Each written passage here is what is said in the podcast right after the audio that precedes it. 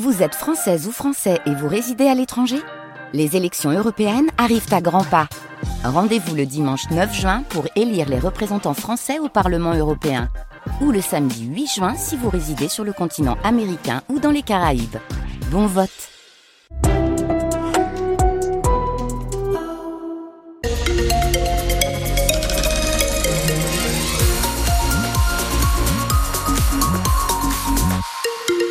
Et il est présenté par Louise Forbin. Bonjour Louise. Bonjour Bruno. Un mot sur les conditions de circulation. Attention, nous avons toujours un bouchon, bouchon ralentissement sur la départementale 341, 8 km. C'est sur la chaussée Bruneau en direction de Dèvres. La météo? Encore quelques nuages dans le Pas-de-Calais qui devraient vite se disperser. On attend du soleil partout cet après-midi avec des températures fraîches hein, en dessous des normales de saison. Il fait 3 degrés à Merlimont et à Arras, 0 à Caudry. Le gouvernement veut relancer la filière logistique dans la région. Olivier Véran, porte-parole du gouvernement, était en déplacement à Hénin-Beaumont hier avec Roland Lescure, le ministre de l'Industrie. Ils ont visité le campus Eura Logistique et ont annoncé une aide de 337 000 euros pour ce campus qui forme près de 2500 personnes à la logistique chaque année. Le gouvernement compte sur cette filière pour lutter contre le chômage, dans la région, Mathis Caron. Olivier Véran se met dans la peau des étudiants du campus Eura Logistique et s'essaye au simulateur de transpalette sous le regard amusé de Roland Lescure. On va essayer de pas casser l'entrepôt déjà.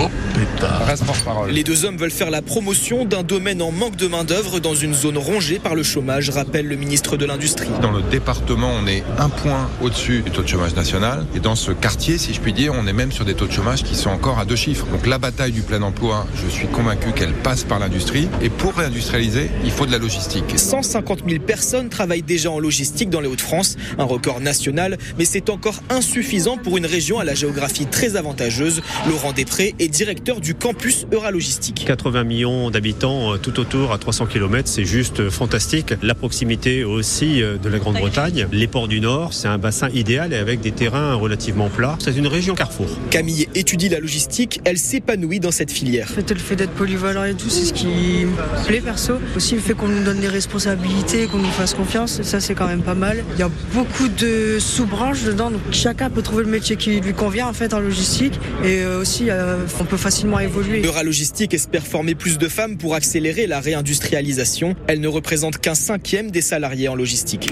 Et les élus Rassemblement National d'Hénin-Beaumont étaient absents lors de cette visite. Le maire de la commune, Steve Briouat, a critiqué dans un communiqué la venue des membres du gouvernement. Il, par, il parle d'une opération de communication aux frais du Dans le Pas-de-Calais, la décrue est désormais bien amorcée. Les deux pompes hollandaises ont pu être retirées jeudi soir de l'écluse de Mardic, permettant la circulation des péniches. Celle-ci était à l'arrêt depuis le début des inondations. Elles peuvent de nouveau circuler sur le canal de Neuffossé. Dans l'actualité également, les frappes ont repris ce matin dans la bande de Gaza. L'armée israélienne bombarde Gaza pour la deuxième journée consécutive depuis la fin de la trêve entre Israël et le Hamas. Elle indique avoir frappé plus de 400 cibles entre hier et aujourd'hui. Ce matin, le ministère de la Santé du Hamas a fait état de 240 morts depuis la reprise du conflit. Le point sur la situation au 57e jour de guerre est à retrouver sur le site de France Bleu. C'est un rebondissement dans l'affaire des bikers venus défendre une jeune fille harcelée devant le collège d'Auchel début novembre. Le président de l'association de motards Black Shadow North ainsi que son épouse ont été placés en garde à vue cette semaine. Lui est poursuivi pour avoir menacé les proviseurs et le personnel de l'établissement. Sa femme, elle, pour avoir diffusé sur les réseaux sociaux des images de deux collégiens en train de se battre. Elle sera jugée en février prochain. Le résumé de l'affaire est à retrouver sur le site de France Bleu. Et suite à la vague de froid qui touche le département, la préfecture du Pas-de-Calais renforce ses mesures de mise à l'abri des personnes vulnérables.